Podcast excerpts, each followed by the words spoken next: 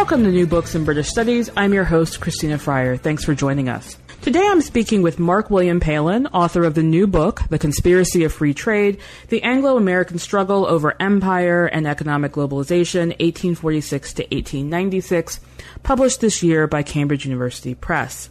Palen challenges accounts of late 19th century U.S. expansionism that commonly refer to an open door empire, an imperialism spurred by a belief in free trade.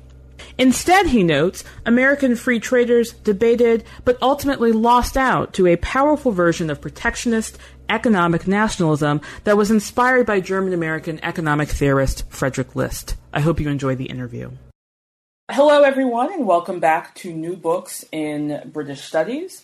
I'm Christina Fryer, the host of the channel. Uh, and today we're tar- talking with Marc-William Palen, author of the new book, The Conspiracy of Free Trade The Anglo American Struggle Over Empire and Economic Globalization, 1846 to 1896. This is out with Cambridge University Press. Marc, uh, welcome to the show. Well, thank you for having me. So, I was wondering if you could start um, by just uh, telling us a little bit about yourself, um, especially why you became a historian. Well, I, I suppose I'll give the very, very brief version, and uh, and that was that I, I really uh, I hadn't planned on it. I was um, at the University of Texas at Austin. I'd, I'd, finished a BA in the classics, and I was sort of floundering around, and decided I'd give my, my shot at um, as an actuary. Uh, and in doing so, I ended up taking some history classes. I just couldn't help myself, and I ended up taking a history class with a a, a guy named uh, uh A.G. Hopkins, mm-hmm. who I'd was not all that familiar with at the time, although I did become much more so uh, as as the um, semesters wore on. And um, uh, it was A.G. Hopkins who, who, who wrote this book with uh, uh Peter Cain, um, British Imperialism, that I I, I found out. Uh, uh, one of the best books written on the subject, and, and just a, an amazing teacher. And he took me under his wing and said, I should go to graduate school and, and, and become a historian. And, and I guess that was the direction I needed. And I, after he said it, I said, actually, this I could see that, and um, and and the rest is, as they say, is history. So I, I ended up getting into the PhD program at UT uh, in what 2007, and finished up in uh, in, in, 2011, and um, and since then ended up here at the University of Exeter in England. Wow, I mean, for uh, those of us who are who do British Empire, of course, uh, Hopkins and Cain uh, very important uh, scholars in, in, developing the idea of gentlemanly capitalism. Um, I had no idea that they that uh, Hopkins at least was so aggressive in hunting down and uh, transforming the career paths of future historians. Uh, it was, it was, yeah. I, I, mean, to this day, it's still sort of a, a surprise to me as well, and and um, and I, I, imagine too that you can see a bit of his his influence in in the book. To a degree, yeah, yeah, yeah. Um, so, what brought you to this specific project? I, you know what it was is I, I, kept coming across references to Secretary of State Cordell Hull as an American Cobdenite. Secretary of State Cordell Hull, he was the Secretary of State under under uh, Franklin Delano Roosevelt in the 1930s and early 1940s, the longest serving Secretary of State who oversaw uh, not only the creation of the United Nations but um, uh, also the American turn away from protectionism to free trade. It was largely owing to his efforts. Uh, and so you had all these references to him as this American Cobdenite. But to me, there's, where, where's, the, where's the, the history of the ideas of, and the influence of Cobdenism in America? Mm. Uh, and, it, and, it, wasn't there. So, you know, in other words, that was, that was sort of the, the string that I kept pulling on, and it taken me further and further and back in time, and that is how did uh, we get an American Cobdenite, this this adherent to this British free trade ideology of the Victorian period, in the Secretary of State position in the in the 1930s in the United States, and so this is this is how it kind of organically grew from there. Interesting. Now you say in the introduction that there's sort of this loose idea um, that the U.S. was a free trade nation in the late 19th century, or at least that its imperial expansion was motivated by free trade. Um, and you challenge that idea uh, pretty strongly. But where did that idea come from? I think once again you have here the influence of British ideas and ideologies and theories at work. Um, I, would say it really begins with uh, William M. Appleman Williams, who is this um, probably the most influential uh, historian of American formulations, at least in the last 50 years or so, uh, who wrote a book in 1959 called The Tragedy of American Diplomacy. Uh, and, and, in this, he, he put forth this idea of, of an open door empire And this open door empire, in his view, was this uh, desire, this incessant desire throughout American history to open up and acquire new markets, often imperialistically and forcefully, and essentially in the name of free trade to try to open markets to American manufacturers and, and American goods. And he sees this as the impetus, as this driving force behind uh, imperial expansion throughout much of American history, particularly in the late 19th century. Uh, and of course, in, in, coming, if you think about the timing of it, 1959, this is just six years after uh, the penning, the publication of probably the most influential article in imperial historiography uh, by Gallagher and Robinson, mm-hmm. The Imperialism of Free Trade. Uh, and, it, and actually, Williams, in fact, cites the imperialism of free trade and directly references it as sort of, he says the American open door empire is America's version of British free trade imperialism. Um, so he's directly drawing on these, these British ideas and theories of informal empire and applying them to the United States. What I'm trying to say is um, that might work for some parts of the United States. Perhaps you can make the case for you know, once the United States actually turns to free trade at home and abroad. But in the late 19th century, this is as far from the case as possible. This is a time of extreme protectionism, of extreme economic nationalism in the United States under Republican auspices. Uh, and so there's, there's been a, a misapplication, this categorization of, of, free trade and laissez faire uh, in the United States at this time period. So uh, let's let's get into uh, some of the meat of the book. And um, as you as you note, you're um, you're trying to challenge this idea that the U.S. was uh, a free trade uh, imperialist nation from uh, the late 19th century onward, and you have these two uh, political economic ideologies that you find are really battling it out um, in the late 19th century Anglo-American sphere. Um, the first of these is Cobdenite free trade cosmopolitanism, and then the second is Listian economic nationalism. Could you define these two for us? Yeah, so so Cobdenite cosmopolitanism, or or Cobdenism as it was referred to at the time, is the idea that uh, it's based on this kind of precepts that Adam Smith laid out in The Wealth of Nations in 1776. Uh, Cobden was a disciple of Smith. He took the international dimensions of Smith's Wealth of Nations and turned it to this internationalist creed.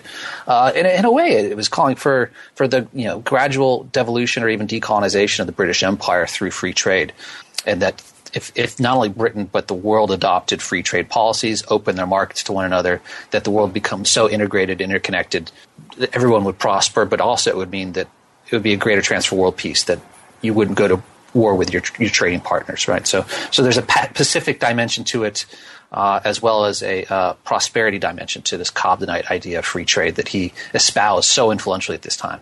Uh, so that's the one.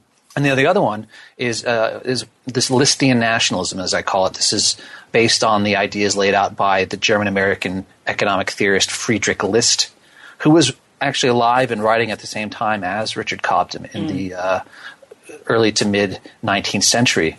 Uh, and in fact, Frederick List writes his work in many ways to try to counteract the influence of Adam Smith and Richard Cobden at this time uh, by articulating this alternative idea for economic development, one that was actually in many ways antithetical, at least in the short term, to these free trade ideas. That is, that countries first and foremost have to look out for themselves. They have to develop their own infant industries, and maybe once they mature, then you can actually have this conversation. But until that happens, uh, it doesn't. And these two ideologies actually get wrapped into this idea of imperial expansion. The way they, they map out is it's it's surprisingly neat.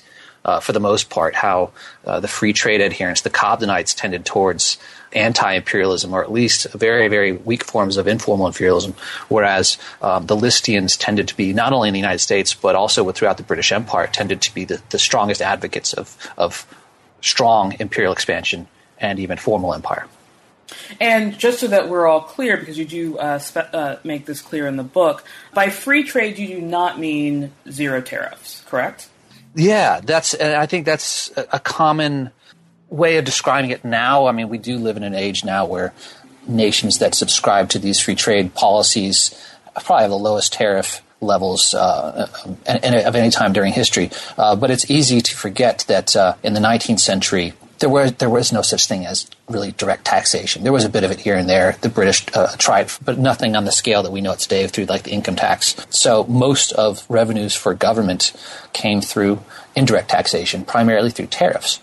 So thing here is that free trade in the 19th century, therefore, still meant that you had tariffs, but they were purely for revenue purposes. They weren't to discourage or discriminate against uh, foreign imports into those countries. So Cobden dies in 1865, is that correct? And yeah. List dies in 1846. Um, and yet we have these ideas really spreading pretty widely through U.S. political circles. Um, so, how did they become so popular in the U.S., even though the two main developers of these ideas uh, are not really part of the picture? Uh, I'll start with. I may, it makes sense maybe to start with Friedrich List sure. first because he's so much more uh, of uh, a direct you can you can directly trace these things because Frederick List actually he lived in the United States for, for quite a few years in the 1820s. And it was during this time he actually becomes a, a citizen of the United States. Mm. And it's also here where he learns and reads up on these Hamiltonian ideas of protectionism and adapts them to the mid 19th century uh, economic sphere. And so, so you can actually trace the direct influence of Frederick List during those American years, as well as the uh, subsequent disciples that make their way through American political circles. Uh, Henry Carey being a big one, who was this economic advisor for the Republican Party throughout the mid 19th century, also from Pennsylvania. Uh, they knew each other, or at least uh, they, would have overlapped uh, in Philadelphia during this time. And you can see it in a variety of other, and this is one of the things I do is I trace these these ideas as they developed into the late 19th century. Cobden, on the other hand, he was a, uh, a transatlantic man in his own right. Uh, what, what I've ended up finding, this is one of the su- surprising ones, is, is how Cobdenism actually took root in the United States. And it actually ended up t- taking me down this road of studying anti slavery ideology as well, which maybe we can get into more detail. But the, the short, short version of this is that Cobden was really good friends with a lot of the leading liberal, even radical voices among elites in the United States at this time. Ralph Waldo Emerson, William Lloyd Garrison, a lot of these uh, um, these big names at the time were very close with Cobden, right? His circle of, of free traders in the United States. And this Pacific dimension that was also closely connected to evangelical Christianity was very enticing to some of these liberal reformers in the United States. And so it's them who take it back through personal friendships and otherwise. They take this idea of Cobdenism and try to uh, implement it in the United States. So, uh, I, and I think we'll, we'll, this next question will get us into this question about anti uh, anti slavery. These two ideologies are they're, they're, very different. They have very different views of the or visions of the of, of the economic future, and yet before the Civil War, they are in a tenuous alliance within uh, the Republican Party. Uh, can you tell us why that is and why it was so tenuous? And I think that the thing there too is, as you touched on with the previous question, is that these are both, at least in the, this antebellum period, they're just starting to, to gain adherence in the United States, and so they're not uh, the dominant ideology uh, of any, any, Republican Party uh, or any party at this time, uh, Republican or otherwise. But what, so what you have is, is, is, what I've tried to do here is to show that through an ideological approach to the 1850s party formation, the creation of the Republican Party, what you see is essentially you have in the United States at this time, you have this dominant Jeffersonian free trade tradition in the South um, that's closely tied to slavery and to agrarianism and the plantation system. And then you have this new influx of Cobdenism in the Northeast, Boston and New York, that is a different type of free trade ideology that's tied closely to what we call classical liberal ideas of freedom. Uh, and so they saw free trade as actually closely entwined with, with uh, liberation of mankind and so you're going to see this anti slavery free trade ideology of Cobdenism that's going to find its complement, at least in the 1850s, when the Republican Party is first and foremost the party of anti slavery. And so even though there might have been different economic ideas uh, battling it out within the Republican Party at this time, this overarching uh, adherence to anti-slavery ideas is going to dominate and prevail and tenuously tie them together. So these Listians, these other protectionists, are in the majority in the Republican Party. Uh, in the 1850s and after, but they're able to see past these differences, at least in the short term, because of their, their shared fight for, for uh, anti-slavery. Right. So, so there's this there's this fragile alliance. The Listians are starting to become in the in the majority, um, and I, I, I, think almost throughout the entire period, the Cobdenites are in a minority in the Republican Party, and then eventually, as we'll discuss, uh, out of the uh, Republican Party. As we move into the 1860s, as the book moves into the 1860s, this alliance begins to uh, begins to fracture, and it's it's it's fracturing primarily, or maybe in part, um, because of the Morrill tariff. Uh, can you talk to us about the Morrill tariff? Or as some as some British critics refer to it as the immoral tariff. Yes. yeah, this is one of those great misunderstandings of history that it's it's I, I actually find myself pushing back against the most. I'm sure you and, and, and, listeners have come across this plenty of times too. The lost cause narrative, especially during the, the, the anniversary of the Civil War that we just uh, we're having here, and all these age old kind of ideas about why the Civil War broke out. And one of the ones you always hear is it was about tariffs. And, and it's just almost completely and utterly uh, absurd once you get into the details of it, which I mean I, I can go into if you'd like. But it's it's it, what I try to get show is that the tariff issue wasn't the primary cause of the Civil War, but I think it was one of the primary causes of Anglo American tensions. And one of the reasons how this, this myth perpetuates itself is actually because of the British. I think it actually really starts in, the, in, in, in Great Britain mm. during the Civil War, where it's actually the British have adopted free trade. They've essentially ad- are adhering to free trade now as an ideology, this Cobdenite idea, and so it's it's easier for them to see the Civil War as as a, a war between protectionist Northeast versus the, the free trade South, especially because it would take a couple years before Lincoln would make the war overtly about uh, ending slavery. So yeah, so when the when the North passes this Morrill tariff in 1861, this is often misconstrued as one of the main reasons for South secession, when in fact most of the southern states had already seceded by the time this bill was passed. You can see how this is all leading to a lot of complications at the time, and how even mm-hmm. to this mm-hmm. day, without the right chronology, it it, uh, it can be it can be very misleading. Um, so the Morrill tariff then becomes this very very big diplomatic wedge. The South tries to uh, essentially exaggerate and perpetuate this myth that the tariff uh, issue had caused the break between North and South. And it's something that is very tantalizing, at least in the first couple of years in, in free trade England. And this is something, for whatever reason, uh, is largely missing from all accounts of Anglo American relations during the, the 1860s. Interesting. And one of the things that I found most fascinating in your description of this is the way that basically the news seems to be coming into London that southern slave states are seceding at the same time that they're hearing about the uh, Morrill tariff. Um, and so they make this sort of causation narrative that doesn't exist. Um, but yeah. then it sort of basically runs their diplomacy uh, for the next uh, the next few years, um, and then of course becomes a, a, a, something very difficult for uh, us to untangle uh, later.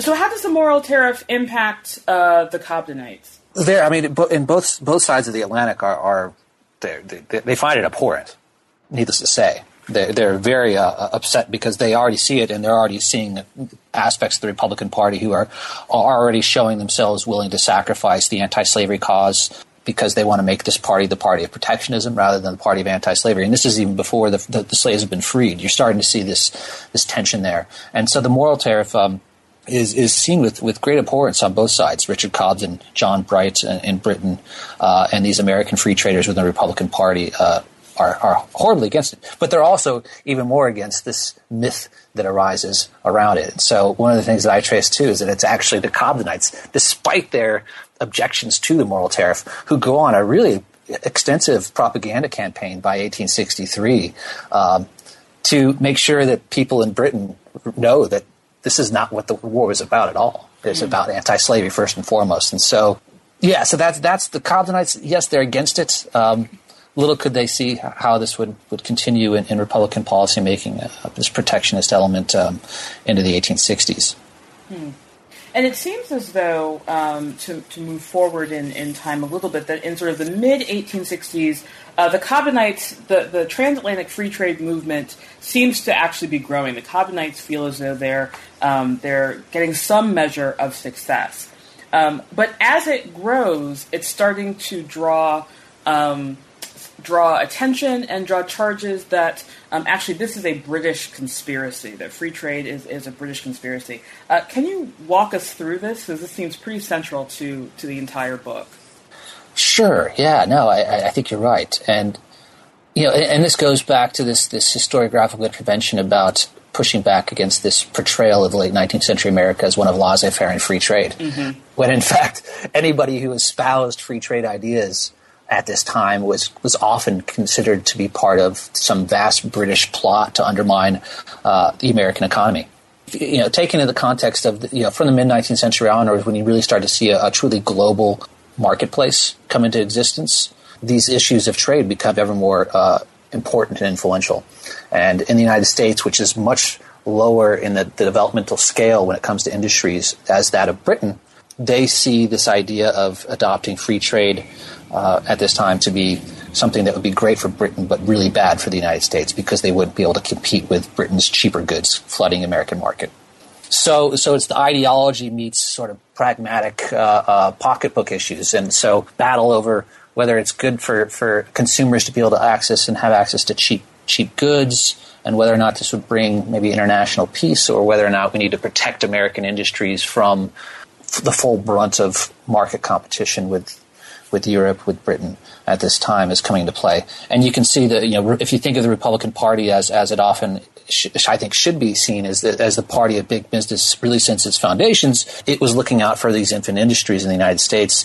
And it's going to be the Republican Party that's going to see this, what they see as this insidious influence of free trade ideas in the United States as, as this covert attempt. And, and, and of course, as I also show, there are a lot of strong links between the American free trade movement and uh, the Cobdenite free trade movement in England. Right, mm. the, Cob- the Cobden Club in London, that's created in 1866, has really close ties with the leaders of, of the American Free Trade Movement. You know, it's a who's who of, of, of American Cobden Club members, and so there actually are these real connections between the American Free Trade Movement and these British free traders, which gives um, for some at least, it gives more credence to these charges that there is this conspiracy to to destroy the American, the growing American economy before it's able to fully mature.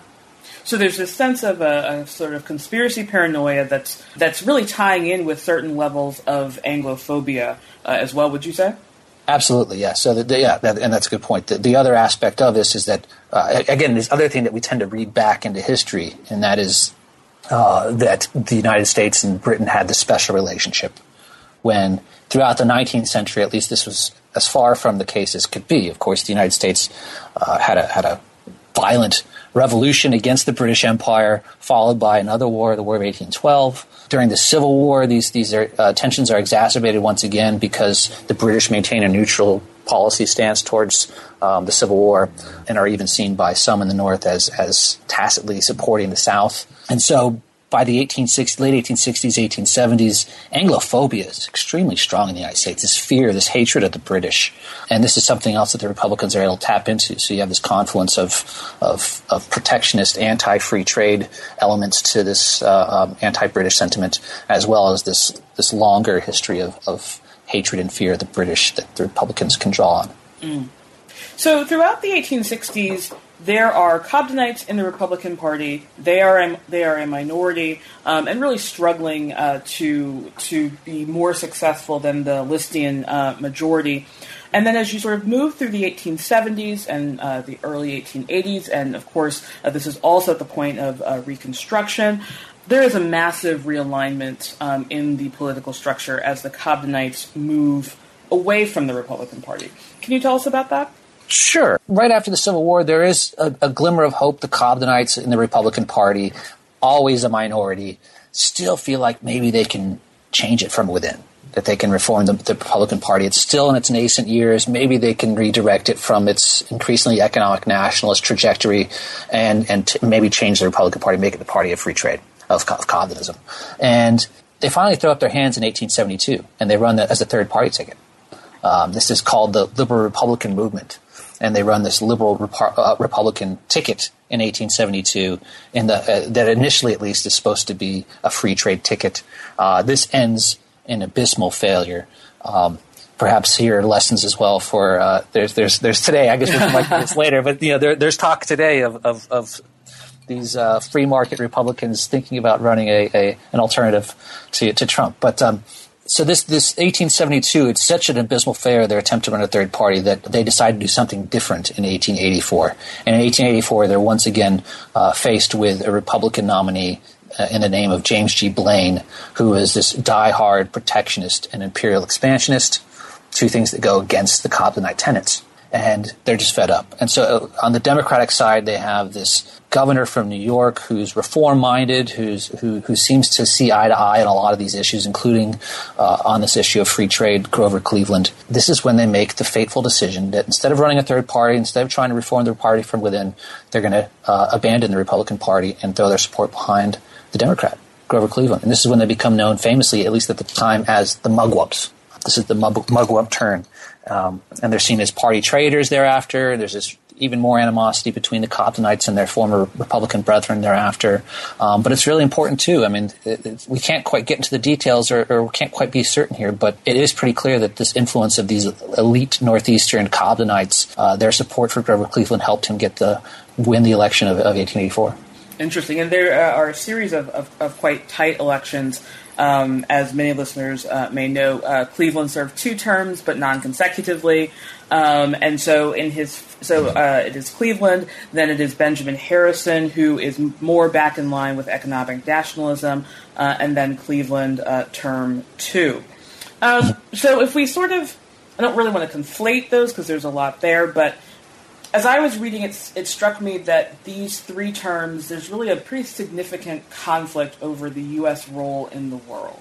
Um, would you agree with that characterization? Yeah, I mean, I, this issue of trade, American trade with the world, uh, whether it's going to be a, a, one of free trade or one dominated by economic nationalism, really is the dominant issue. Uh, depending on the year, sometimes it's the monetary issue, gold, gold standard versus silver, which I think are often intertwined with one another but this is a period, and maybe this is one of the reasons why the late 19th century is so often ignored, uh, is because it is so much about economic issues. And I mm. think the reason why those economic issues are so important, though, this is this is when the United States is when the political parties uh, and others in, within the, uh, the American um, policymaking community are trying to figure out how does the United States fit itself into this growing world of, of globalization, right? So how does the United States integrate with the global economy? And this is to me what this trade debate is about. And, and, ultimately, this is going to shape the course of American imperial expansion as well. Now, one thing that happens during the uh, term of Benjamin Harris, um, and actually, I mean, it, it, has to do with Harris, um, but actually foreshadows um, another player, is the uh, 1890 uh, McKinley Tariff. And uh, this seems to me to be perhaps the most central piece of legislation that you describe in the last several chapters of the book. So, can you tell us uh, about um, McKinley? This is, of course, William McKinley, who, who would become president. Um, but can you tell us about his economic policy as well as the specifics, or as, as many specifics as you want to give us, about the McKinley tariff? Yeah, so it's it's. Um, I mean, William McKinley was known as the Napoleon of protection. Huh. And and he was uh, a disciple.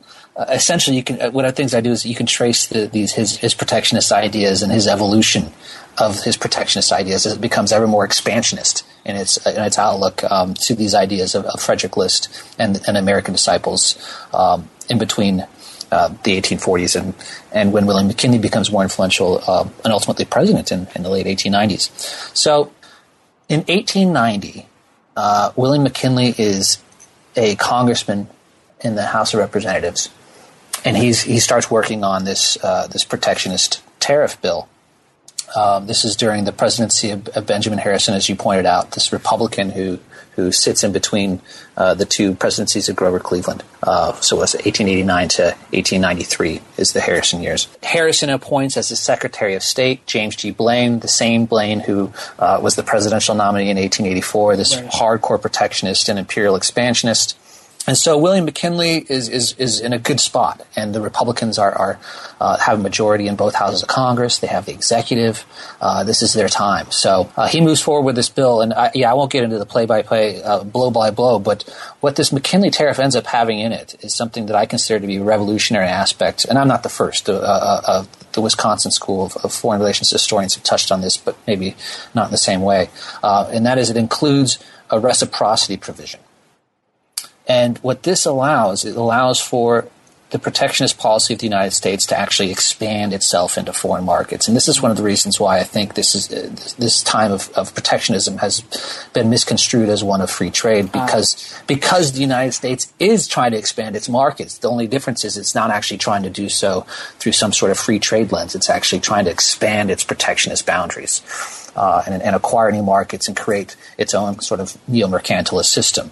Uh, and this is this is able to be done in a big way because of this reciprocity provision of the McKinley Tariff of 1890. Um, this allows the United States, the President of the United States, to to sign bilateral treaties with countries, but with the threat of retaliation if that country does not do essentially what what it says it's going to. So, and it also makes sure too that those countries that are signatories can't sign a similar trade agreement, uh, a reciprocity agreement with any other countries. So rather than actually expanding free trade as the free traders would have liked, this actually limits the free trade aspects of these reciprocity agreements, as well as allowing this sort of coercive element for the United States to punish these mainly Latin American signatories um, if they stepped out of line. Mm. So this is what you characterize as the closed door empire, correct? That's right. Yeah, this is the beginnings of it. This is going to allow for it. It allows the United States to access these markets that it didn't previously have, previously have access to, mainly in Latin America, at least in the early 1890s. Um, but in doing so, it's, it's, it's actually expanding the America's uh, uh, protectionist bloc when it expands into these countries. So, you know, and this is going to take on an even greater uh, role once the United States acquires a colonial empire after the Spanish-American War. Uh, it's it's telling that what does the United States under under well then President William McKinley do with these colonies once it gets them? It makes them these protectionist enclaves for the United States. It doesn't make them open doors, right? So this right. is there's there's uh, there's plenty of examples here, beginning with the McKinley Tariff, in which the United States is is expanding, yes, acquiring new markets, yes, but under the rubric of protectionism rather than a free trade. Now, this causes some problems for the for the British Empire in particular because of the two areas that, uh, or the two areas of the British Empire that um, the increasingly expanding uh, U.S. borders or, or uh, neighbors, uh, which would be, of course, Canada and uh, the British Caribbean. So, can you talk to us about the uh, impact the McKinley Tariff had on the British Empire? There's some actually pretty significant ideological changes happening back in Britain. Yeah, and and it doesn't begin with the McKinley Tariff. I, mm. But one of the things that again, it's just this is largely missing from the imperial historiography from the British side is is the importance of American protectionist legislation on the changing dynamics of British imperial expansion. Mm-hmm. So, so you have the Cobdenites uh, who are sort of running the show from the 1840s until around 1870. But then you start you start to see a bit of a retreat from these these Cobdenite adherents. Uh, you know, Gladstone being probably the most prominent one uh, in Britain at that time, and uh, you start to see a resurgence of British protectionism not just in Great Britain, but actually throughout the British Empire. And in fact, one of the things that I discovered in getting into this is that the leaders of this protectionist imperial movement with, within the British Empire, they were largely turning to, to Friedrich List for mm. inspiration. So you have this Listian influence within the British Empire too, challenging the Cobdenite orthodoxy. Um, so it gets to the point that one of the things they're saying too is that you know, Cobden and Adam Smith said that if we turned to free trade, the rest of the world would follow suit. But in reality, what's happening, and the McKinley Tariff is a prime example of this, is that the world is doing the exact opposite. And so now we, we need to change things up. We can't keep going along with this. We need to uh, uh, fight tit for tat. We need to punish the United States through uh, our own protective tariffs, and, and, and, then maybe we could sit down at the table and, and, renegotiate. So this is what's going on, and this is what the McKinley Tariff helped spark: is this this crisis within the British Empire in the late 19th century, uh, as the Cobdenite orthodoxy is increasingly under attack, not just in the metropole but throughout the White Empire, the, the Canada, South Africa, Australia in particular. You're starting to see these um, protectionist elements. In fact, Canada uh, South Africa and Australia and a variety of Australian colonies are all turning to protectionism at this time. Mm-hmm. So Great Britain more and more is sort of sitting by itself as this free trade uh, lighthouse uh, to which most of the world is, is ignoring. And yeah, the, the, economic impact of the McKinley Tariff on the British Empire is something that I trace. Uh, on these imperial debates is something that I trace. And then, of course, as you point out, this is probably the most important for Canadian American relations and how Canada ends up uh, fitting within the global economic system. And this ends up being the 1891 Canadian uh, federal elections. Uh, in many ways, this this election was about whether or not Canada would tie itself more closely economically and even perhaps politically with the United States because of the McKinley Tariff, or whether or not it would actually tie its economic future with the British Empire. Um, and the Conservatives win. Uh, they be- defeat the Cobdenites, the Liberals in Canada in the 1891 elections, and it's and it's because of this that for well, for essentially 100 years, uh, Canada and the United States would not have uh, free trade. Mm. It hinged upon this. So uh, even on that local level, you can see the effects of these these um, these protectionist policies uh, playing out in the British Empire. So the McKinley tariff sort of, um, I guess, presages um, McKinley's rise to power, um, as well as his particular brand of uh, protectionist uh, expansion. Um, and in the final chapter, basically, it seems as though the Listians are in full control um, by the end of uh, the 19th century, uh, which is the general traditional starting point uh, in the historiography, at least, uh, of an American overseas expansion, particularly into the Caribbean. Um, what else should we know about McKinley's uh, uh, term as president? Well, I, I, think one of the, the main reasons for the common portrayal of this as an open door or free trade imperial expansion, colonial acquisition under McKinley. Um, of course, it ignores, as I said, the fact that this is the Napoleon of protection, and he he, he lived and he died a protectionist through and through. But that it, you know, this construing of it, it's it's because of the open door notes. So uh, his Secretary of State, uh, when, when William McKinley is president during the acquisition of, the, of these various colonial territories, um, this is also the same time when his Secretary of State, John Hay, enunciates the open door notes, calling for open access, um, equal access to the China market, where the United States did not have any real influence or access to. Um, and so, because of this enunciation of what kind of sounds like free trade, uh, this Republican administration of William McKinley and this uh, imperial policy is, is commonly portrayed as one of free trade. And one of the things I'm trying to show here is that you, you have to ignore that rhetoric and look at the realities. What are, what are the actual policies that they're implementing? How does this fit within the larger rubric of this expansionist, protectionist doctrine that the Republicans were uh, uh, practicing under under William McKinley? Um, and so that that's I think the, the key there is is going back and actually rediscovering the protectionist roots of American imperial expansion. That, that strikes a stark contrast, perhaps, with the post 1945 U.S. Uh, advocacy of free trade ideas. Right. And, and William McKinley epitomizes this. So you've basically opened the door to the uh, to the to the 20th century and 21st century. Um, this book is particularly timely. We've already hinted at some of the ways uh, that it's that it's timely at the moment, as uh, certainly we're having we're, we're, there's a rise again in protectionist uh, discourse. What would you say are the key consequences in the 20th and now 21st century of this battle between the Cobdenites and the Listians? By and large, I'd say for the first half of the 20th century, it, it is it's really a Listian world. And if you look at the long history of the Republican Party, uh, it's the you know it's the anomaly, the exception to the rule is is the Republican adoption of free trade ideas uh, under the Reagan administration. Okay. Uh, of the 1980s, and and and it has since been sort of this what we think of as this orthodoxy of Republican economic uh, uh, ideology but in reality, looking at it from the, the, the party's foundation of the 1850s into the, the present, that's the anomaly. And so, one of the things I've tried to say is that from this longer historical perspective, Donald Trump's uh, advocacy of protectionist uh, ideas is quite in keeping with Republican ideas. This is this is actually a return to the status quo. Interesting. Uh, and, and in many ways, I mean, I think maybe one of the more striking things about this. I mean, I, I don't think that, that I mean Hillary Clinton, the Secretary of State, was was much more um, supportive of, of various trade liberalization schemes. Mm-hmm. I think her as as a presidential nominee is, I think, for political purposes, is, is, is moving away from that. But I, I, think there's a there's a clear difference between between where Clinton falls on this. This, this she's still much more, I think, of the, the long term democratic adherence to free trade that we would expect. It's just not quite so noticeable during an election year. Right, right. I've uh, taken up enough of your time. Thank you so much uh, for uh, for speaking with us. Uh, we do have one final question that we always ask, um, okay. which is, uh, what are you working on now?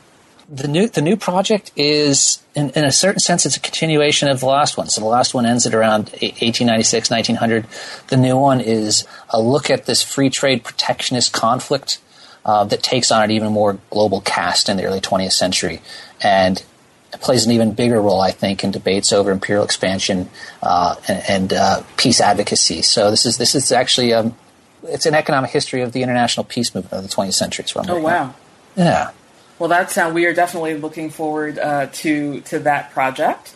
So, uh, Marc Palen, I want to uh, thank you again uh, for talking with us today here at New Books in British Studies um, about your book, uh, The Conspiracy of Free Trade. I really enjoyed our conversation. Hope you did as well.